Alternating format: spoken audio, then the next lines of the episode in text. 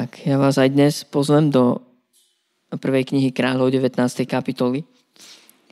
A hovoríme o prorokovi Eliášovi, ale nielen kvôli nemu samotnému a nielen kvôli tomu, aby sme mali nejakú sériu kázni, ale kvôli tomu, že som presvedčený, že Pán Boh nám tento príbeh dal ako taký príklad, obraz, že dvíha prorockú generáciu a, a že povoláva dnes Eliášov ľudí, ktorí prinášajú Božiu nebeskú kultúru na zem. A, a sú prorockí. A prorocky neznamená len, že majú nadprirodzené dary zjavenia a hovoria v jazykoch, vykladajú a majú prorocké slova alebo sny. Byť prorockým znamená hovoriť v Božom mene a prinášať niečo skutočne od Božej e, tváre. A, a prosím, porozumejme tomu kontrastu. Pán Ježiš hovorí, že v posledný, v posledný deň pred súdom mnohí budú hovoriť, pane, pane, či sme neprorokovali v tvojom mene. A on im povie, nepoznám vás. Keď hovoríme o prorokovi Eliášovi, vôbec mi ani tak nejde o tie prorocké dary. Tie môžeme mať, tie máme a tie majú mnohí. A, ale ide mi o to, ako hovorí pán Ježiš, a Ide mi o to, aby sme činili vôľu Otca. A to je skutočné proroctvo. Činiť vôľu Otca. Prinašať ju na zem. Takže, e, takže v 19. kapitole máme ako keby takú druhú etapu e, služby proroka Eliáša. A z jeho uhlu pohľadu to bol koniec. A on si myslel, že to už všetko má za sebou. A častokrát aj my, keď čítame príbeh o Eliášovi, tak si neuvedomujeme, že to, čo v tejto chvíli má za sebou to obrovské triumfálne zjavenie Božieho majestatu a slávy na vrchu Karmel, keď zostúpil Boží oheň a keď sa Boh dokázal živým, že to ešte zďaleka nebolo všetko. A, a že práve v tejto druhej etape, skrze proroka Eliáša, Boh mohol vykonať o mnoho, o mnoho viac pre zmenu kultúry a zmenu jeho krajiny, jeho generácie paradoxne. My si myslíme, že najviac môžeme vykonať, keď sa udejú tie najväčšie manifestácie zjavenie Božej slávy na zemi. A, a naopak, tento príbeh proroka Eliáša nám hovorí, že naopak Pán Boh najviac vie urobiť e, vtedy, keď sa my dostávame do svojich koncov. A, a pre mňa je to, pre mňa je to veľmi, veľmi také podnetné rozmýšľať o tom aj, aj v tomto čase, v tejto etape môjho života. Takže čítame si prvých 8 veršov 19. kapitoly prvej knihy kráľov. Achab rozpovedal Jezábel všetko, čo vykonal Eliáš, aj to, ako pobil mečom všetkých prorokov. Jezabel poslala k Eliášovi posla s odkazom. Nech mi hocičo urobia bohovia a nech čokoľvek ešte pridajú, ak zajtra o takomto čase neučiním tvoj život podobným životu hoci ktorého z nich. Naľakal sa teda a pobral sa a odišiel kvôli svojmu životu. A keď prišiel do Beršeby v Júdsku, zanechal tam sluhu. Sám však odišiel na púšť na deň cesty. Keď došiel, sadol si pod kručinový kér a žiadal si smrť slovami. Dosť už teraz, hospodine, vezmi si môj život, lebo nie som lepší ako moji otcovia. A potom si ľahol a zaspal pod kručinou. V tom sa ho dotkol aniel a povedal mu, vstaň a jedz. Poobzeral sa a hľa pri hlave mal zo žeravých, na žeravých kameňoch upečený posuch a krčach vody. Jedol, napil sa a znova si ľahol. Na to sa ho aniel po druhýkrát dotkol a povedal, vstaň a jedz, lebo máš pridalekú cestu pred sebou. Vstal teda, najedol sa, napil a posilnený tým pokrmom putoval 40 dní a 40 noci až na Boží vrch Choreb.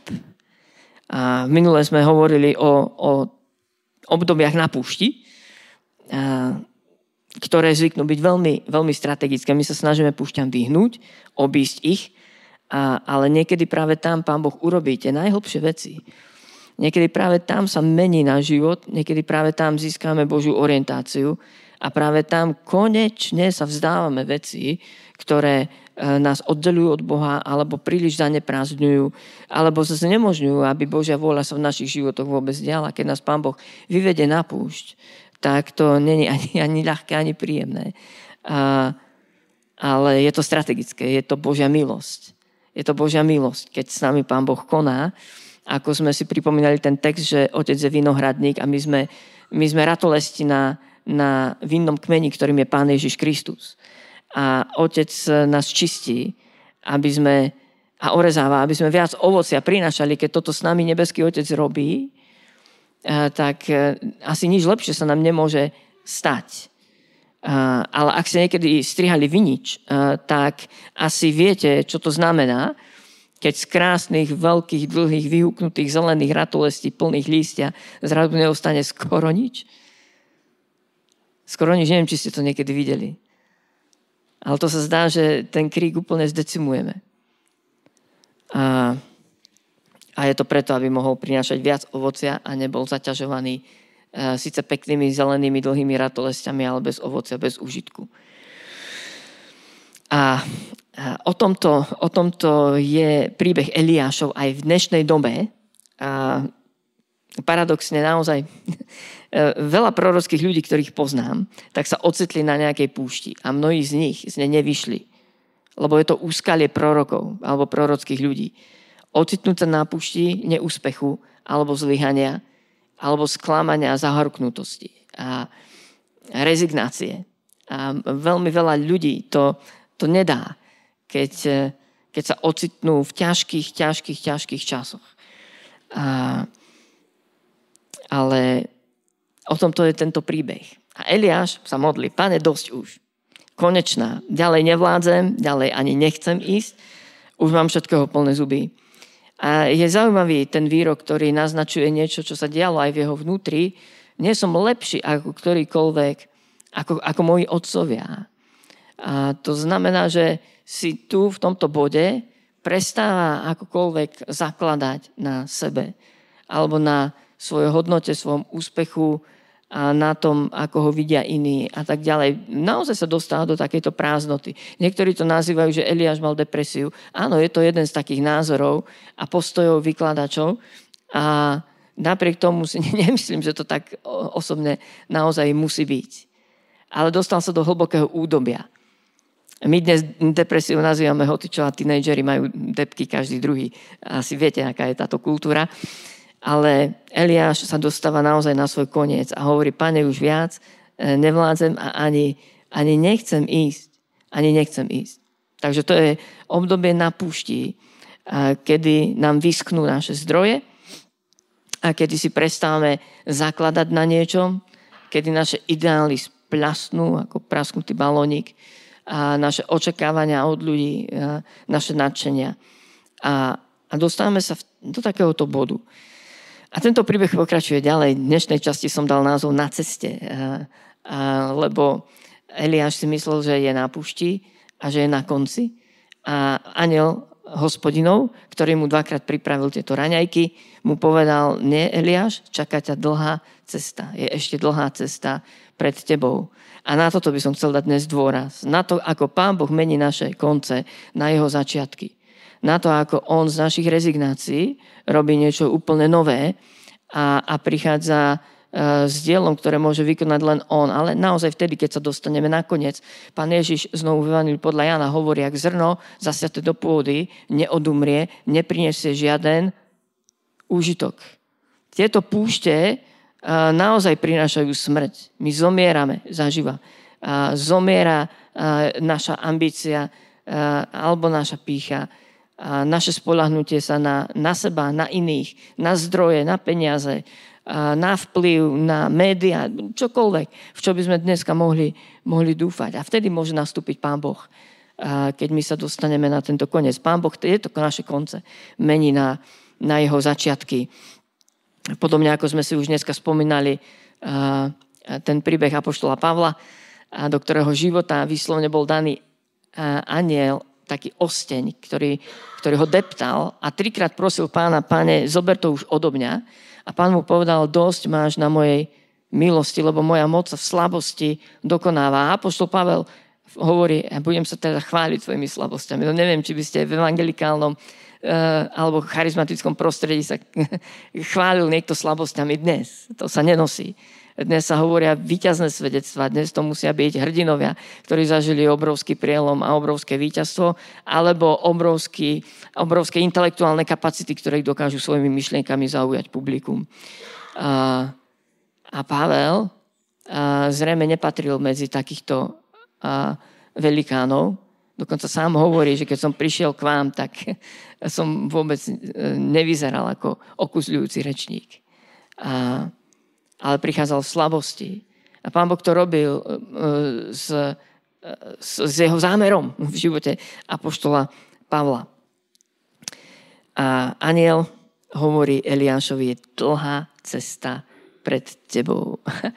A toto by som chcel, keby tak veľmi silne zaznelo do našich životov, do tvojho života, ak si teraz v takomto nejakom mráku, nejakej rezignácie, ak si sa stiahol zo všetkého, ak sedíš e, vo svojej niekde intimite, anonimite, úplne oddelený od ostatných a ukájaš sa vyslovene v pocitoch seba ľútosti a v obviňovaní tých ostatných, ak si niekde takto odparkovaný nabok, a, tak by som rád ti prehovoril do tejto tvojej temnoty, že aniel hospodinov ti hovorí, je dlhá cesta pred tebou. Asi konečne môžeš vykročiť na cestu, na cestu, ktorá už nebude tvoja, už nebude v tvojich silách.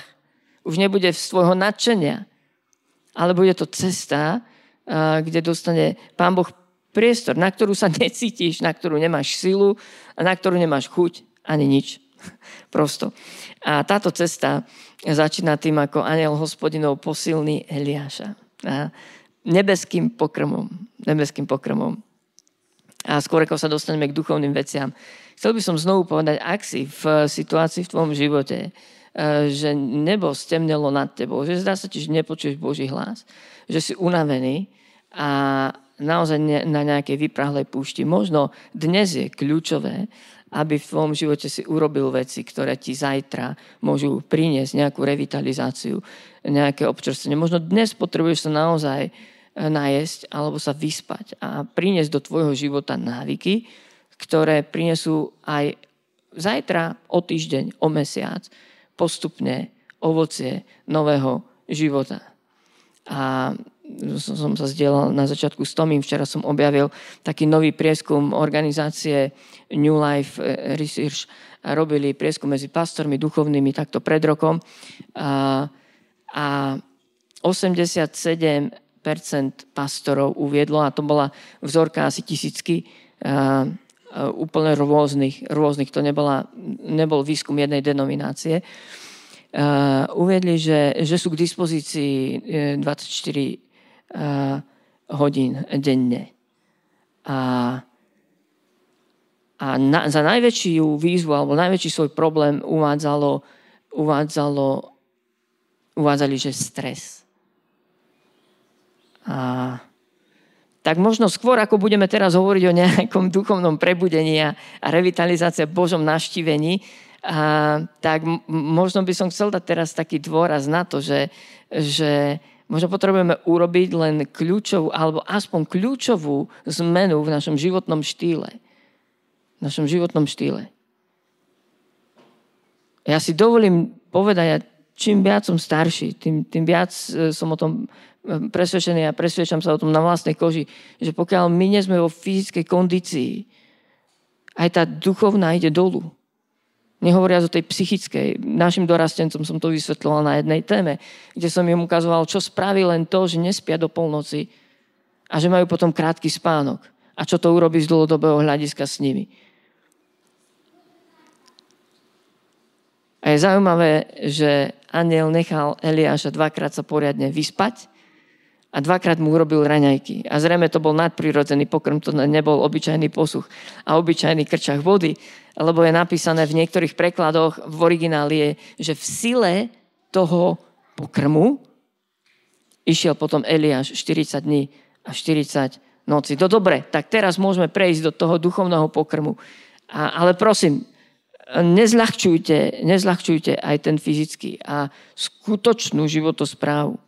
Skutočnú životosprávu. Ak a, naozaj málo spíš, zle ješ, zle žiješ prosto zlým životným štýlom, Nedijú sa, že si podráždený, že tvoja psychika ide nadol, že začínaš byť na obťaž ľuďom okolo teba a trápiš tvojich najbližších a potom nemáš ani chuť, ani radosť zo života.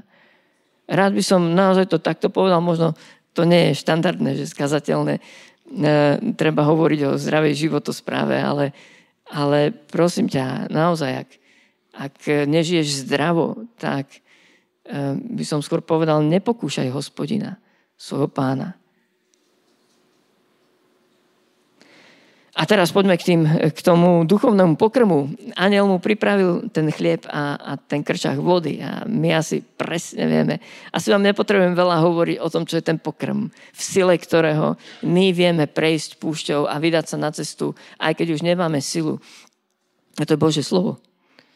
A keď bol Pán Ježiš na takejto istej púšti pokúšaný diablom, tak mu povedal, diabol mu povedal, ak si syn Boží, urob z týchto kameňov chlieb. A, a pán Ježiš mu odpovedal, a nie samým chlebom bude žiť človek, ale všetkým, čo vychádza z úst hospodina. A my žijeme z Božieho slova. Znovu, ak si na konci začni čítať Bibliu, ja neviem ako, a je na to veľmi veľa spôsobov, metód, to by bola e, samostatná kázeň alebo niekoľko kázní, ako začať čítať Bibliu, ale dneska zhrnem to len tak, že začni čítať Bibliu. Ty nemôžeš duchovne žiť bez Božieho slova a prejsť púšťou už vonkoncom nie. Bože slovo v tvojom živote je absolútny e, základ. A v Božom slove čítaš o takých mužoch a ženách, akým si ty sám.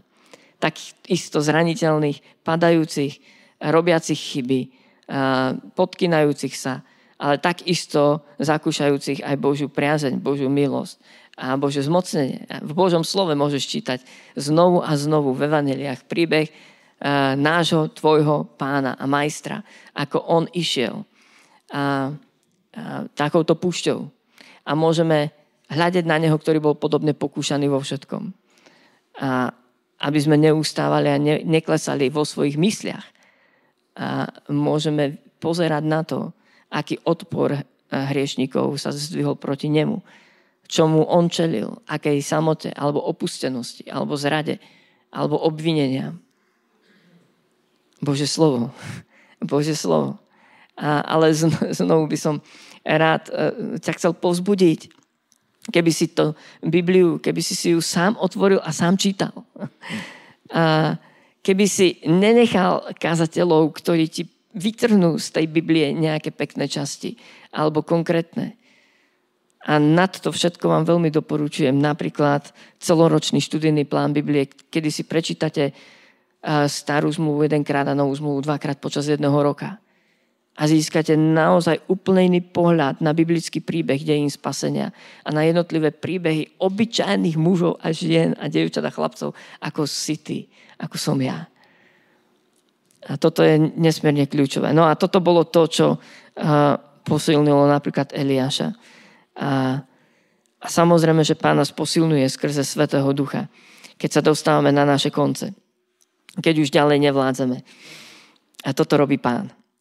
Miesta depresie, koncov, rezignácie a, a robí začiatkom jeho cesty, a na ktorej nás zmocňuje a posilňuje skrze svojho Svetého Ducha, skrze jeho, skrze jeho slovo. A modlitba je ďalšia vec. Možno sa vám zdajú tieto veci úplne obyčajné, ale na tejto púšti, v tomto bode, začína úplne iný druh modlitby. A, na akú sme zvyknutí, alebo ktorú chceme vidieť, alebo ktorú chceme počuť. My chceme počuť kvetnatné modlitby, také žalmové, oslavné, triumfujúce alebo silné. Ale na tejto púšti začína modlitba, eh, kedy si vylievaš ty svoje srdce. Podobne ako Eliáš. A pán Boh, všimnite si ho, nejako v tom nezahriakol, ale Eliáš zo seba vylial uh, tú svoju slabosť, prázdnotu, sklamanie, rezignáciu. On povedal hospodinovi, dosť už, pane, nevládzem ďalej. Toto, tu začína nejaká modlitba. Neviem, či poznáte príbeh pýta Craiga a príbeh modlitebného hnutia 24.7. Pozná, poznáte niekto? Aj v Bratislave sme robili svojho času celoročný dom modlitby non-stop. A Pete Craig ešte pred týmto hnutím a sa dostal podobne na takúto púšť vo svojom živote. Do svojho denníka si v 99. napísal Dobre, pane, tak to je koniec. Tu uprostred noci som došiel na koniec dlhej cesty a neustáva mi už nič, iba modlitba. Tuším, už dva roky sa snažíš upútať moju pozornosť vo mne. A mne, mňa to zapaluje tak pomaly alebo mám také zatvrdené srdce, že som robil všetko možné namiesto toho, aby som sa zastavil a pýtal sa ťa na ďalší krok. A potom rozpráva celý ten príbeh. Z takéto prázdnoty, e, sklamania, vyprázdnenosti v jeho živote, v jeho službe ho pán Boh mohol zobrať na cestu, ktorá bola obrovským dobrodružstvom. veľmi vám doporučujem ten príbeh si prečítať. A keď sa nad tým zamyslíte, tak väčšina podobných hnutí, božích hnutí, navštívení, prebudení, začínalo niekedy nejakou cestou nejakého muža alebo ženy na púšť. Ako Pete Craig, ktorý si jedného dňa napísal, pane, dosť. Už nemám nič iné, len modlitbu. Už nejdem nič skúšať. Už nejdem nič skúšať. Už sa nejdem vyhovárať, že sa nemôžem zastaviť že si to nemôžem dovoliť, že nestíham. Že sú iné veci dôležitejšie. Lebo viem, že jedného dňa budem stať pred tvojou tvárou. A nechcem žiť život ďalej tak, aby som sa tam jedného dňa musel hambiť. Že som uprednostnil všetko iné. Len nie to, aby som sa zastavil a počul, čo odo mňa naozaj chceš. A to je dlhá cesta. Pozor, to je dlhá cesta. My sme chceli rýchle riešenia. Šup, šup. E, pane, povedz mi, ale rýchlo, čo mám robiť.